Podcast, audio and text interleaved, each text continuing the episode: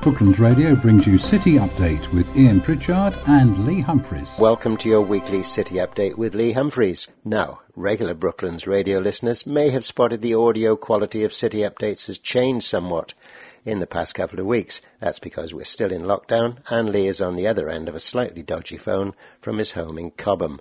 So Lee, in your excellent end of week City Updates, words that always seem to crop up are unprecedented and volatile. Well, it's not really a spoiler to say we might be hearing those words again. But to kick off, Lee, I know you wanted to look back over the first quarter of uh, twenty twenty and give us all an insight into how badly, or possibly well, the various sectors have performed. So shall we first take a look at Europe?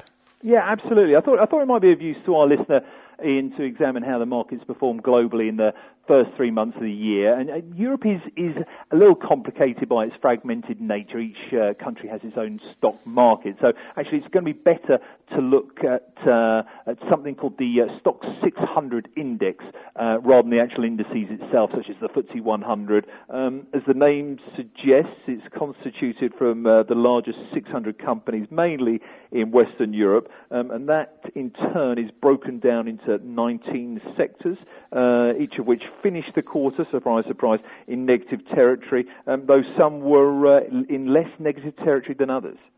Well, it seems surprising that in that gloom, some did better than others, if not exactly well. Which ones did best? Well, I mean, everything is, is relative, Ian. Uh, we should start by saying that actually the overall index fell twenty-three percent, and that is its, big, its biggest decline in history. Uh, but within that, there were some relative winners. Healthcare uh, only fell nine percent, uh, which in this environment perhaps isn't too surprising, given that it's sort of made up of um, pharmaceutical companies like GlaxoSmithKline, medical device manufacturers, and hospitals, all things that are in high demand right now. Uh, also, um, uh, were which outperformed utilities. Um, they uh, they fell only twelve percent. This is a classic defensive group here. Um, people tend not to fluctuate that greatly in terms of their energy and water use um, in uh, in the event of a downturn.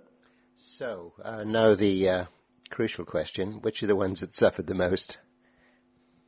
Well, the, uh, the the autos were one of the, uh, the the the laggards, should we put it that way. They fell as a group thirty-seven percent on the quarter. Um, however, we can't put this all down to the virus itself. I mean, the uh, the sector has been in a state of flux for quite some time. It actually was quite well uh, illuminated during the Brexit discussions uh, over the past uh, couple of years, uh, and uh, of course they are suffering uh, with the um, uh, with the change from ele- uh, from from petrol and diesel engines to electric vehicles, and sales everywhere, particularly in China, are just falling off the edge of a cliff.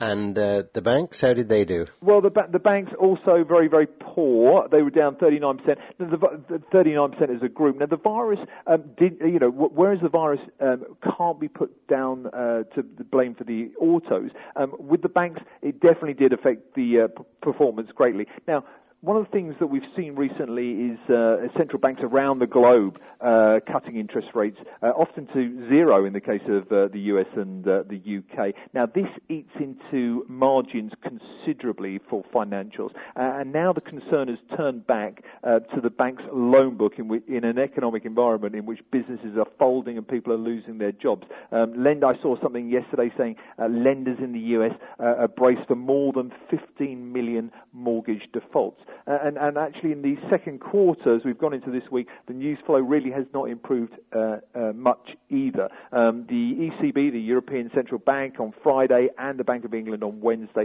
stopped banks from buying uh, back their own stock and distributing dividends to shareholders. Uh, why are they doing, why are they doing this, Lee? Well, I mean, uh, you know, combined each year, U K and Eurozone banks return approximately forty-five million, sorry, forty-five billion uh, pounds to shareholders in, in dividends. Um, and now the regulator is saying just hold on to this capital uh, this year. Uh, we need that, you need, might need that to shore up your capital base and potentially uh, to loan out if required. Well, I guess if the uh, banks aren't paying out dividends, then a subject close to the heart of you city types, they probably won't be paying their high-performing staff uh, their whacking great bonuses. Well, I mean, look, potentially this does put a, a lot of pressure on banks not to remunerate uh, senior staff um, with cash bonuses. I mean, you've got to look at it uh, the, in, from the angle that, uh, you know, will a shareholder agree to uh, the cancelled dividend that they uh, has just occurred whilst banks are paying huge bonuses to their staff? Um, this is a particular, this is a sort of politically toxic issue for the banks, and they seem to be, uh, you know, they are, can they be seen to be doing this, paying large bonuses um, when their customer base is really, really struggling? Now, um, in the skies over where we live, we're not seeing many aeroplanes flying around, so I guess airlines aren't actually doing that well nowadays. Well, yeah, airlines and, and sort of travel and tourism stocks in general, Ian. I mean, as a group, that uh, that those uh, fell forty-two percent on the quarter. But this sort of covers, that, that travel and tourism covers a whole multitude of sins, and that actually might be best highlighted if we uh, turn and uh, look at the U S. Uh, well... U S airlines, you mean?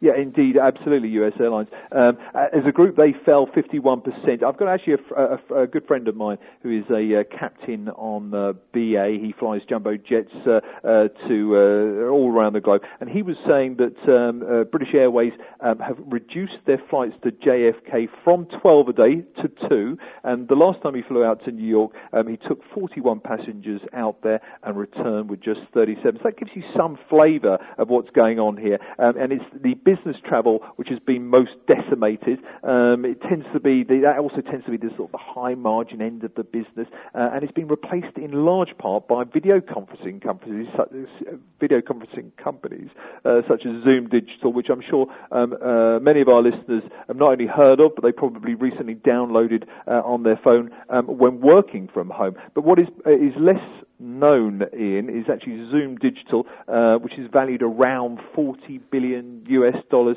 is now worth more than the combined total of all U S airlines. And if you're not uh, flying, you're probably not going to be staying in a hotel. U S hotels fell fifty-eight percent on the quarter. And if you're not staying in a hotel, you're probably not going to be spending your money in a big department store also. So I noticed that Macy's and Kohl's both fell seventy-one percent on the quarter as well. Wow, that's an amazing figure. Just tell us that again. The value of Zoom is greater than the U S airlines. What's Indeed, that? Yeah, it's incredible, isn't it? It's unbelievable. I know a, lo- a lot of my uh, friends are using it for working from home and even socially, you know, sort of um, virtual uh, virtual parties, virtual birthday parties. They're, they're, they're saying it's going to change the nature of how work is done in future, Ian. Yeah, I'm sure. Now, uh, turning to airlines and what they use to make them go, which is like fuel, uh, they're not using much fuel. Uh, no one's using much fuel, I suppose, in that sense. No, no one, no one is using much fuel at the moment, uh, so, Ian, uh, for, for for several reasons. Uh, the, the oil and gas stocks fell round about two thirds uh, over the over the qu- quarter. You may have seen this week West Texas, which is sort of the benchmark in in oil uh, in in the world, uh, touched nineteen dollars a barrel. That's an eighteen-year low. Um, we've already mentioned, you and I, um, the Russians uh, spat with uh, with Saudi Arabia before, um, um, uh, uh, meaning that production levels have not been cut at all in uh, in the last few weeks. Um, now. In addition, this is like a perfect storm. Corona has added to this by by making sure or ensuring that demand has, uh, has collapsed too. Uh, and as a result, the world is running out of storage space for oil. Refineries are, uh, are losing money on every barrel. Uh, and so uh, if they start to refuse to take it, producers may need to start giving it away. Um, so isn't it just a simple case of just turning off the taps, just yeah, stop it coming out of the ground? Well, it's, it's not as easy as you might think, Ian, uh, to turn off production. Um, in some parts of the globe anyway, some uh, some Canadian and Russian wells can't stop pumping as the reservoirs will freeze, uh, and those apparently will take a, a year or two to uh, to restart. Um, consequently, some shale producers in particular are filing for bankruptcy, and uh, I noticed that a barrel of something called West Canada Select Oil this week traded at below four dollars uh, a, a barrel. That's less than a pint of beer, and given that there is two hundred eighty pints within a ga- within a uh, within a barrel, uh, that just goes to show how uh, how dramatic things have got. Uh, at this rate, the barrel itself will be worth more than the oil inside.